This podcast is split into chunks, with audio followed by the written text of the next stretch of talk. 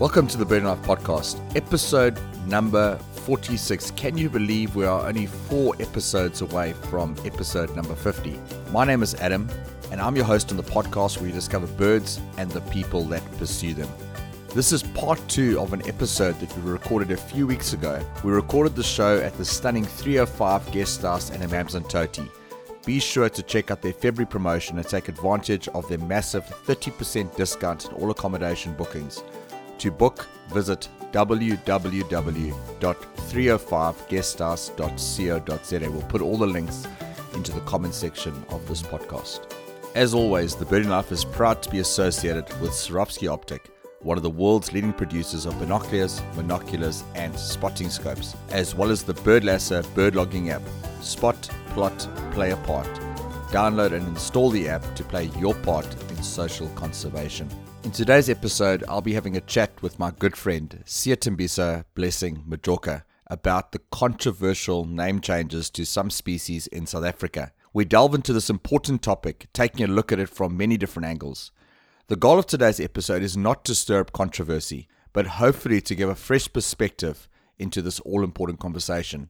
Be sure to check out our website, our YouTube channel, as well as our various social media pages.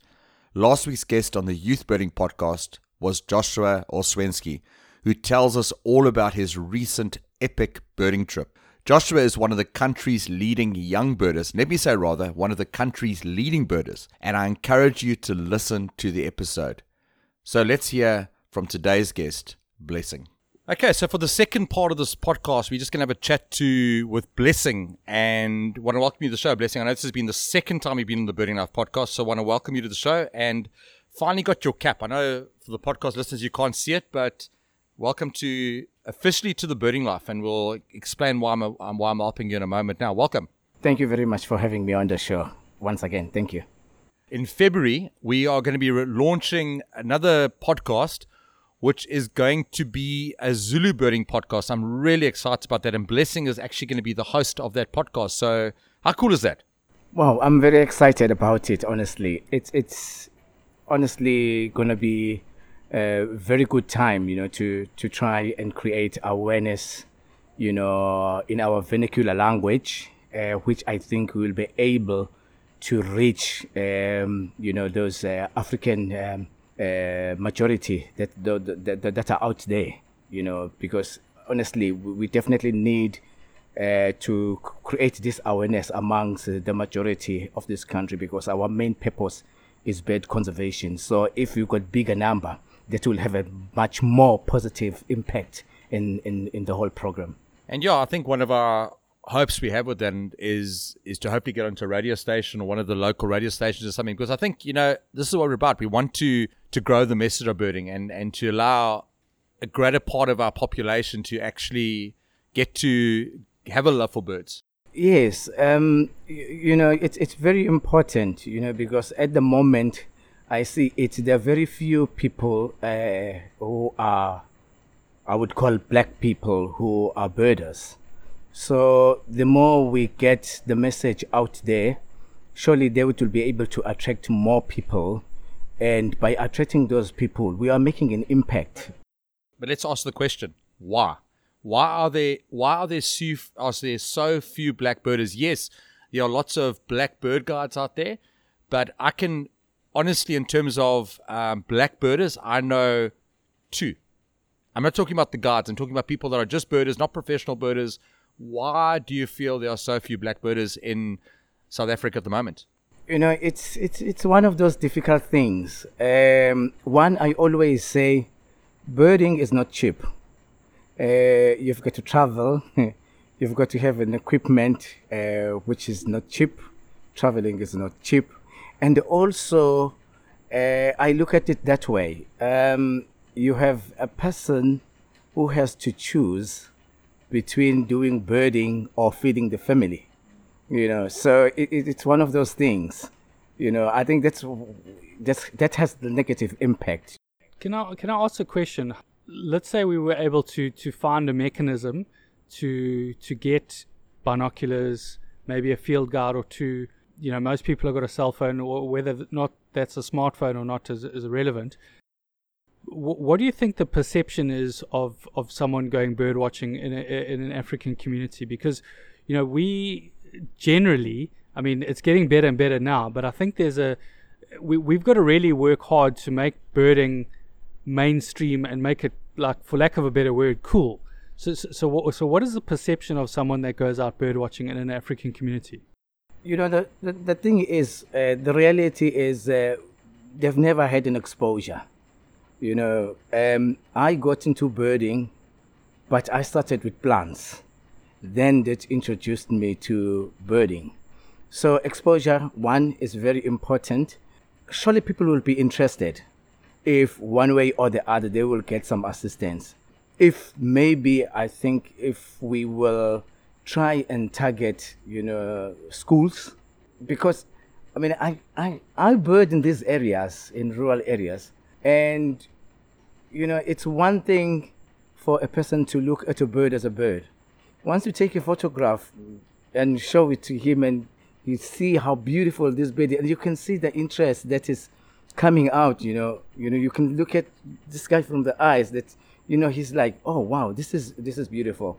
So if we can, or they can get support somehow, I'm sure there will be a lot of people who will be attracted in, you know, joining in and enjoying birding as like, as you were saying, to find it very cool. If I understand what you're saying, and we've had long discussions about this, it's not necessarily a white-black thing.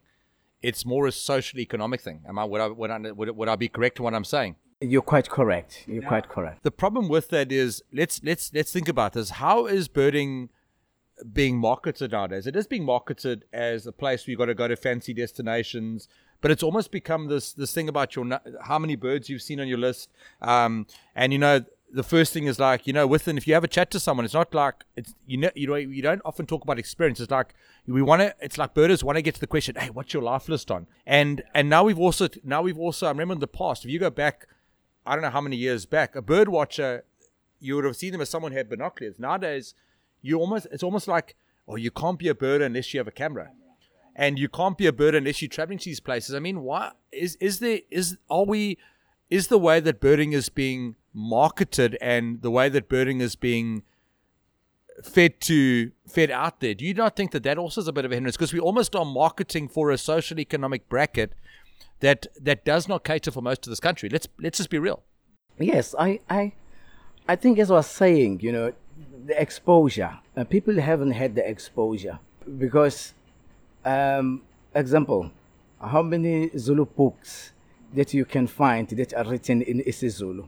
Most of the so-called Zulu books are written in English, you know. So, you know, one way or the other, we need to have strategies that will focus on the black communities so that they feel that they are part of the system. Thereby, we know in our minds that will contribute in bird conservation, because once people get knowledge, then they will start understanding, you know, on how and why is it important to conserve birds. Yeah, I mean, I think you hit the nail on the head there, because for someone to feel comfortable about learning something, naturally you would want to learn about it in your own language. It'll just make it a lot more accessible to you, won't it? But just getting to Adam's point about how is birding being marketed and perceived, you're 100% right. It's do you have an Instagram account? What lens do you have for your camera? You know, what binoculars do you have around your neck? Is it a known brand?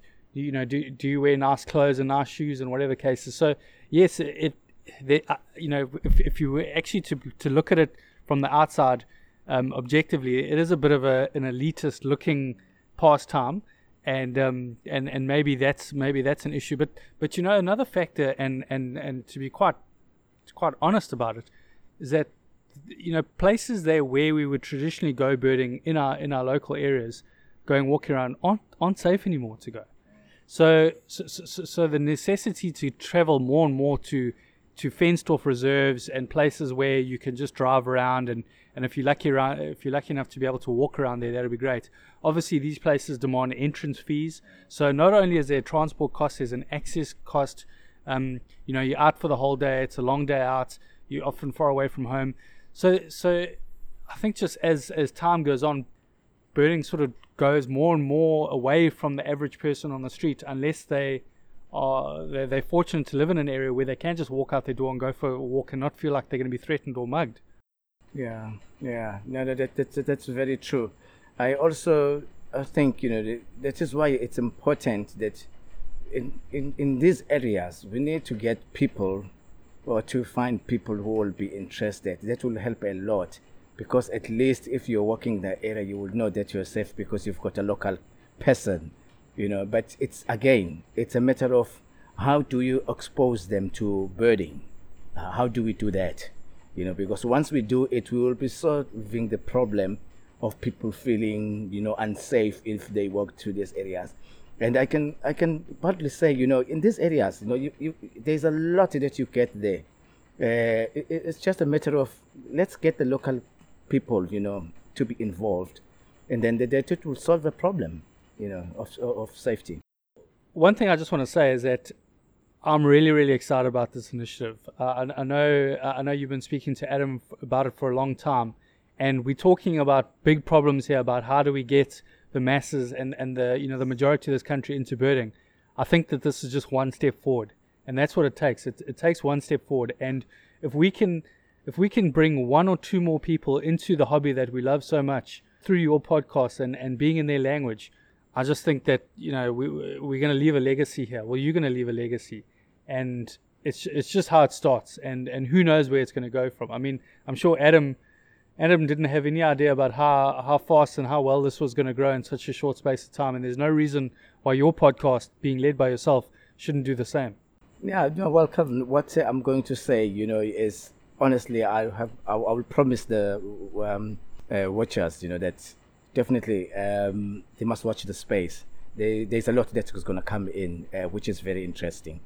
What I've realized is that a lot of our African community still use radio. I mean, I know like within the white community, radio is not as big a thing, but I mean, oftentimes you see people when they work, they have the earphones and listen to one of the local radio stations. So it is, I think radio is still a very big part of the black community. Would I be correct in what I'm saying? Very correct. And you will notice that, lately there's been a lot of community registrations that have come up. And I follow some of them, and you can see that the listenership, for them is growing month by month, which shows that people are really interested in radios. 305 Guest House is a luxurious, comfortable 4-star graded guest house in Amanzimtoti. They are well known for their beautiful panoramic view of the majestic Indian Ocean. Their famous 305 deck extends over all three of their properties, offering an unsurpassed view. Being a contemporary luxury guest house, they pride themselves on their service levels and friendly customer care. They offer a variety of room options, each individually decorated to suit your needs, personality, and group size. Their top-notch facilities are what sets them apart from the rest. Their beauty salon, Beauty at 305, is a skincare and body treatment clinic that offers a range of beauty treatments, including Swedish massages, skin treatments, mani-pedis, and the newest addition is ozone therapy. All treatments are administered by internationally qualified therapists. Next, they boast 2 hair salons specializing in ethnic and Caucasian hair. It has never been this easy to pamper yourself and look good at the same time. Their in-house gym is free to use for their guests, and they have a personal trainer option for the extra active folks. Their restaurant offers breakfast and light lunches, freshly baked cakes, and delicious coffee. Their slogan reads, "Arrive as a guest, leave as family," as they consider their guests to be their family. They provide a temporary home to them, and they take that job seriously. They are extremely focused on making their guests feel at home. Take advantage of their February promo and receive a massive 30% discount on all accommodation bookings.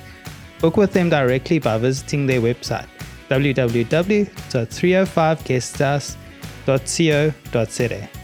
That's www.305guesthouse.co.za.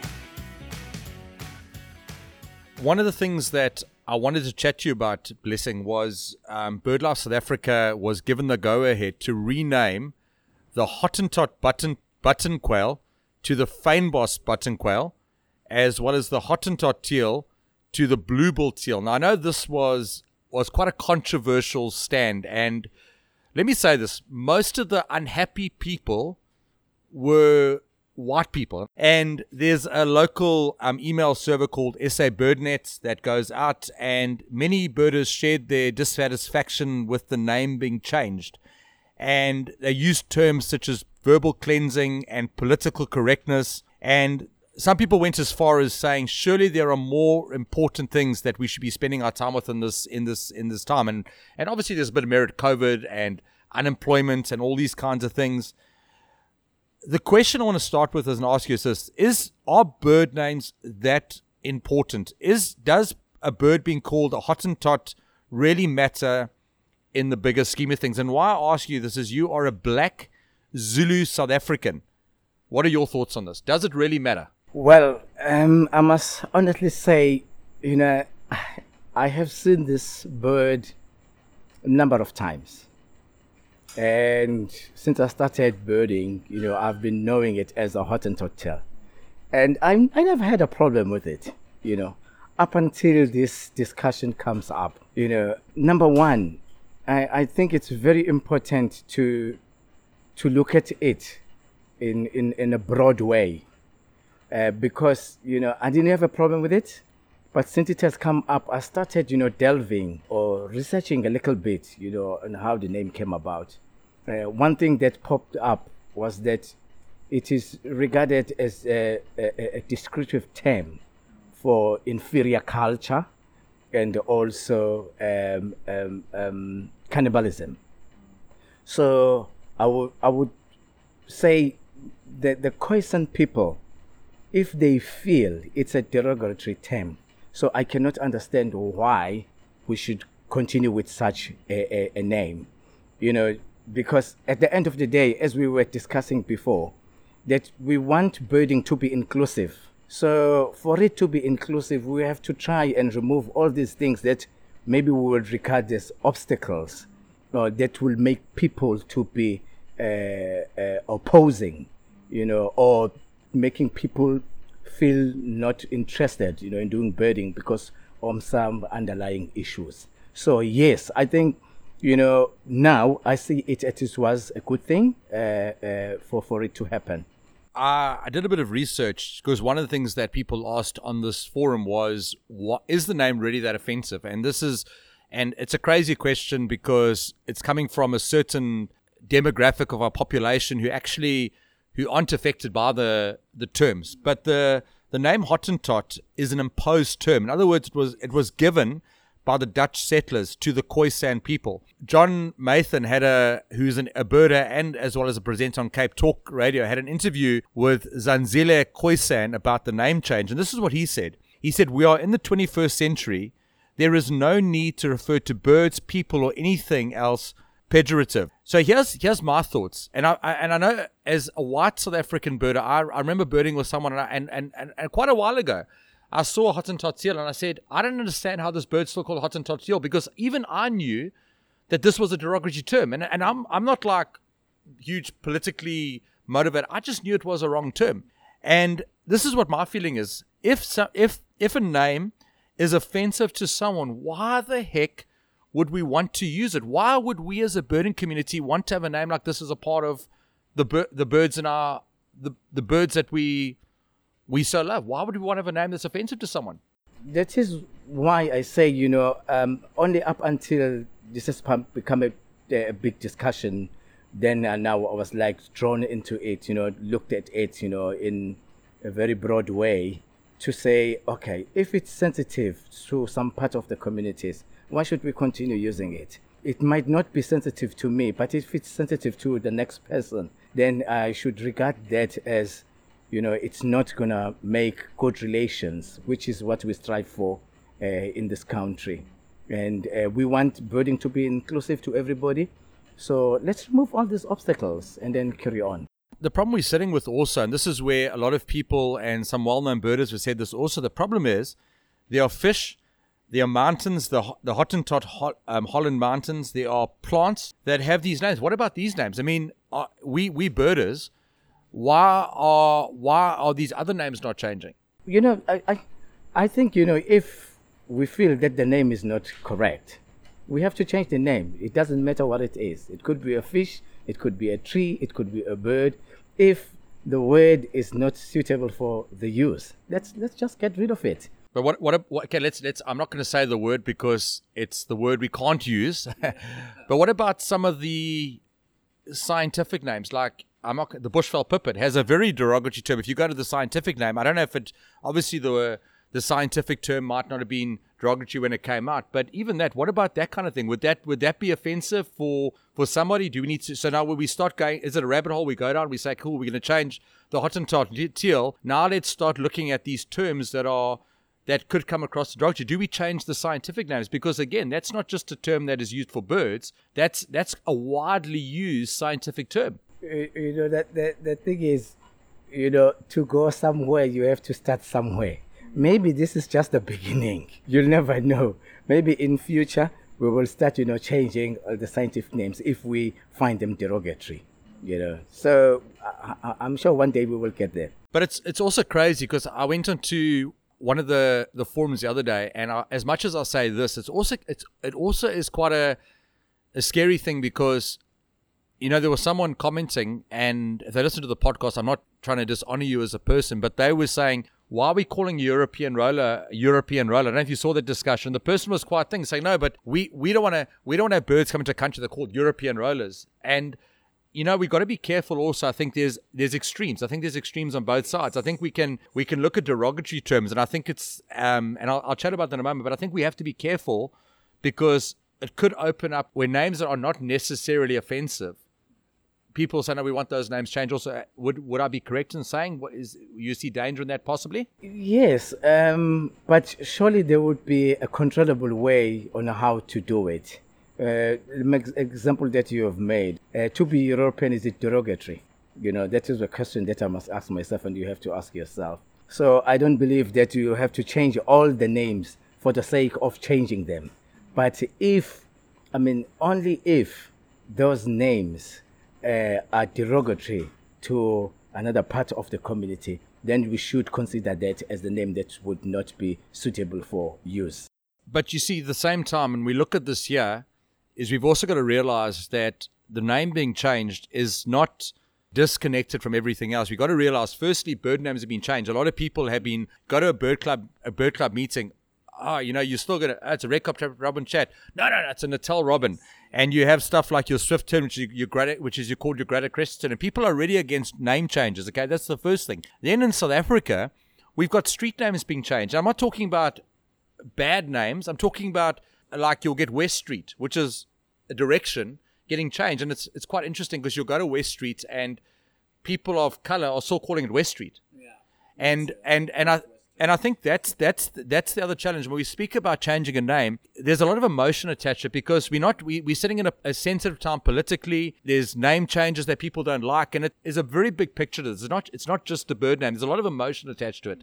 No, that's very true. You know, maybe there's this resistance, you know, because maybe of the way it has been done before, because sometimes it's been done in a way that honestly you look at it and think, you know, but why this name was changed? I mean, there was no need. But with this one, for Khoisans to be called Hottentots, it's the name that was imposed. Why was not Khoisan used, which is how we know them as Khoisans? So it's a different altogether ball game altogether, compared to the street name or something else. We started off the discussion, we spoke about the fact that there are so few black birders. We spoke about the social economic thing, and then we spoke about bird names. And I know this is not true of the whole birding community, but, you know, I'm trying to say this without causing offense to anybody, but the reality is there's a lot of old thinking still in birding. If we want to see birding growing amongst a greater demographic, we've got to be willing to make these changes, to make these I feel these very necessary changes, even if we don't like having to call it a different name. That's just my thoughts. What are your thoughts on that? Do you think it would be a hindrance to birding becoming more inclusive in the future if we don't change these names? Yes, definitely there would to some people who feel offended. You know, so if we change them, we are creating a platform that is inclusive for everybody. You know, we don't want people to come in and then they will start looking at these things and they will say, but why is this bird still called this? Let's deal with these issues once and for all. I mean, so that people, when they come in, they feel comfortable to be part of birding life. Yeah, so what I really hope is that, in closing, is that through the podcasts, through your podcast, through things like the Zulu Bird Book that's come up with the Zulu names, and I'm hoping that all these things are going to create platforms and create and build bridges for a greater percentage of our population to get involved in birding. So I'm really hoping that we're going to see that through your show, and I think you're going to speak into the lives of many people who are hopefully are going to become part of this exciting community. No, thank you very much. I also hope so too. It's one thing for a person to speak in another language, and it's one thing if a person speaks your own language. So I hope that we will be able to reach the majority of the people out there, and we will be able to, you know, create that awareness and obviously create the interest in them so that they become part of the birding community as well.